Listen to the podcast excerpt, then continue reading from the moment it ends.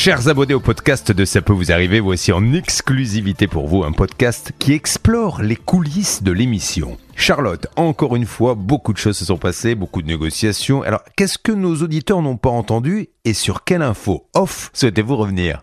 Oui, Julien, aujourd'hui, pas mal de choses dans les coulisses de l'émission, puisqu'en antenne, il s'est passé pas mal de choses, justement. Et donc, c'est Bernard Sabat et Céline qui sont là pour nous en parler. Et Bernard, euh, commençons par euh, le début de l'émission avec le cas d'André ce système de chauffage installé n'importe comment.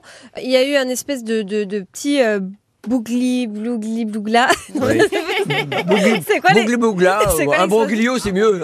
Oui, allez, allez, simplifions. Il y a eu un imbroglio, puisque euh, le premier interlocuteur qu'on a eu nous a dit euh, Ouais, il a n'y a pas eu de sous-traitant. Ouais. Le deuxième nous a dit si, il y a eu un sous-traitant. Est-ce que toi, tu as pu déterminer en antenne ce qui s'était passé? Bah, ce qui a changé la donne, c'est ce que nous a ramené Stan du Standard. hein. C'est en l'occurrence euh, Jérémy, qui est lui le directeur technique de cette boîte. euh, Pourquoi euh, du Ecopac. standard Il a appelé au standard, ce Oui, monsieur ce monsieur appelé au standard Ah, parce d'accord. qu'il entendait parler quelqu'un de son équipe qui Ah. connaissait pas le dossier. Donc il était fou de rage.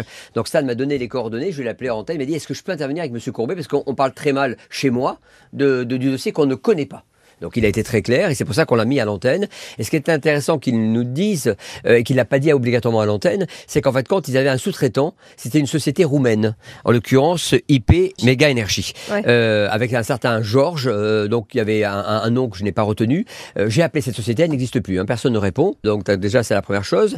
Et on a vérifié avec Hervé les, les tenants et les aboutissants. Ce que l'on sait, c'est qu'il y a bien 16 000 euros de matériel qui ont été installés chez ce monsieur. Mhm. Pour l'instant, les équipes de cette société euh, Ecopac Habitat n'ont pas reçu l'argent parce qu'il y a le bureau Veritas qui est mandaté par l'ANA qui vient voir si l'installation est conforme et là il paye. D'ailleurs, petite parenthèse, c'est hyper rassurant de voir que maintenant, dans pas mal de dossiers, il y a un bureau d'études qui vient vérifier les installations avant de payer. Parce qu'on a vu des tas de dossiers où les aides étaient données sans vérification. Exactement. Et je vous rappelle quand même que c'est 370 000 dossiers qui sont gérés chaque année. Ouais. Donc euh, on peut plus euh, jouer avec l'argent de l'État.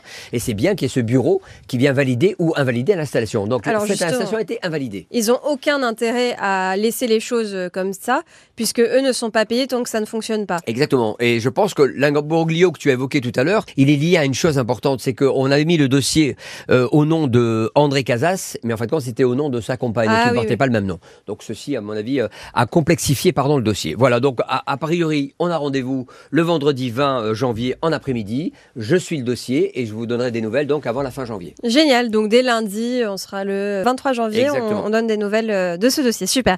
Euh, un deuxième dossier, alors là, très compliqué aussi, c'était le dossier de cette maison achetée avec peut-être euh, des vis cachées. Euh, On a eu euh, l'ancienne propriétaire de la maison et alors là c'était assez lunaire parce que elle, elle disait non non mais moi j'y suis pour rien. L'acheteuse était au courant. Je sais que l'un de vous, ah, peut-être toi Céline, a, continué de, dis- de discuter avec elle hors antenne.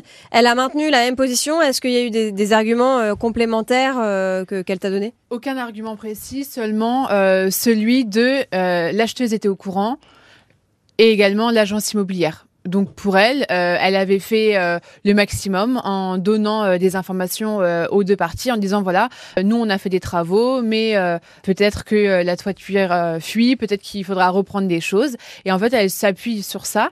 Et Mm. surtout, elle était étonnée que euh, notre témoin en plateau fasse appel à elle et pas à son mari, Ah. euh, l'ancien propriétaire, parce que elle me disait, bah écoutez, moi c'est mon mari qui a géré ce dossier, je comprends pas pourquoi vous m'appelez moi. Bah parce qu'il répondait pas lui, c'est Bah en fait, on avait que le numéro de la femme dans le Ah dossier. D'accord. Donc on va peut-être éventuellement on reprendra contact avec lui euh, si on, on arrive à le joindre.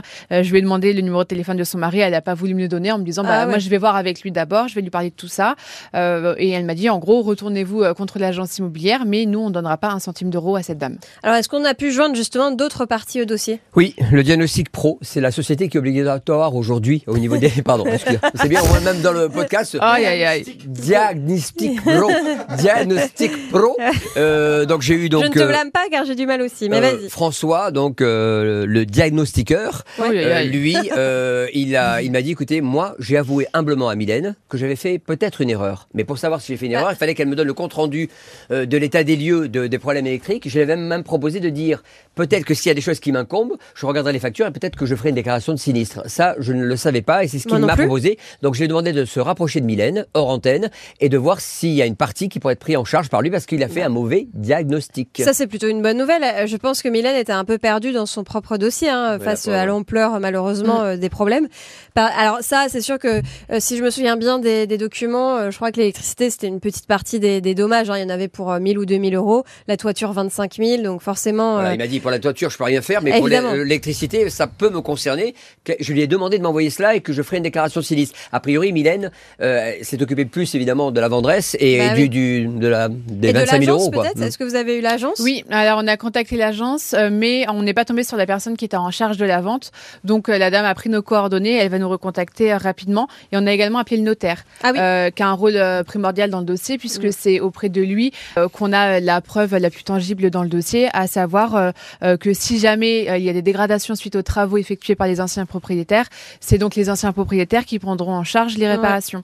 Sauf que le notaire ne travaille plus auprès de cette étude. Mince. Mais la dame qui, avec qui j'ai parlé m'a dit écoutez, donnez-moi les coordonnées euh, de la personne, les vôtres également, et on vous recontacte rapidement. Bon, bah, on espère quand même avoir du nouveau sur ce dossier, même Oui. si ça risque d'être très compliqué de le régler. euh, Peut-être quand Ah, moi, même je- une issue Moi favorable. je, suis on pas, sait je- jamais. moi, je suis pas aussi pessimiste que toi, objectivement, parce que dans la mesure où c'est chez le notaire, que le, que le notaire en question ne travaille plus dans l'étude, le dossier est à l'étude, il appartient à l'étude. Je vous rappelle que les notaires sont assermentés, donc automatiquement le dossier reste dans l'étude. S'il y a un litige, le notaire convoque tout le monde et dit Madame, j'avais écrit ça à l'époque, donc ça vous allez le respecter. Mais écoute, ça serait super, hein, ça, ce serait vraiment je pense bien. que ça Ouais. c'est quelque chose qui va qui peut être fait. Une fois de plus, euh, un notaire représente l'État. Et euh, dernier petit point sur un dernier dossier, peut-être celui de la table avec euh, les petits verres euh, qui ressortaient. Alors d'abord, d'abord notre ami Céline va vous parler de la conversation avec le, le chef d'entreprise. Avec le gérant qui nous Oui. a raccroché au nez à l'antenne. Bah, moi, j'étais super contente d'arriver à le joindre. C'est pas souvent qu'on a le portable du gérant et qui répond tout de suite. Oui. Donc, euh, du coup, on l'a branché à l'antenne. Finalement, il a raccroché.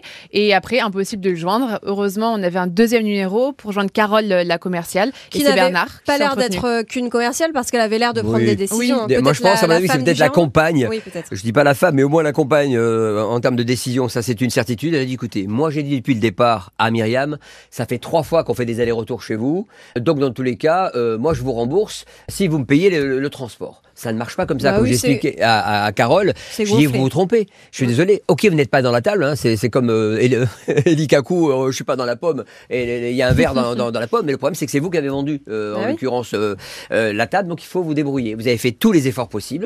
Donc à partir de là, elle m'a dit écoutez, on va calmer le jeu. On est une boîte sérieuse. Passe à Wood, Kadam.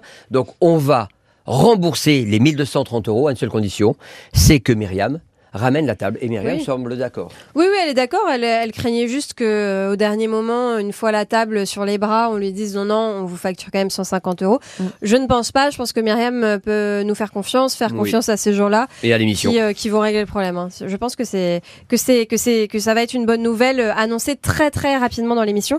Et donc on, on se quitte peut-être sur cette bonne nouvelle. Oui. Euh, merci euh, les amis. À Merci. vendredi. Est-ce que je peux ajouter un tout petit truc? Il nous reste Oui. 15 secondes. Au début du podcast, tu as dit Gloubi Boulga. Oui. T'as essayé. Et en fait, je voulais savoir ce que c'était. Et c'est le plat principal et le plat favori de Casimir. Et donc Gloubi dedans, Boulga, c'est ça? Oui. Et donc dedans, c'est de la confiture de fraises, chocolat râpé en poudre, banane écrasée, moutarde très forte et saucisse de Toulouse. Ça donne envie. Bah, Bon appétit à tous parce qu'il est midi 23. On va aller faire un petit tour euh, à la cantine euh, sur ces bonnes paroles et ça m'a donné faim. À demain. Bye bye. À demain.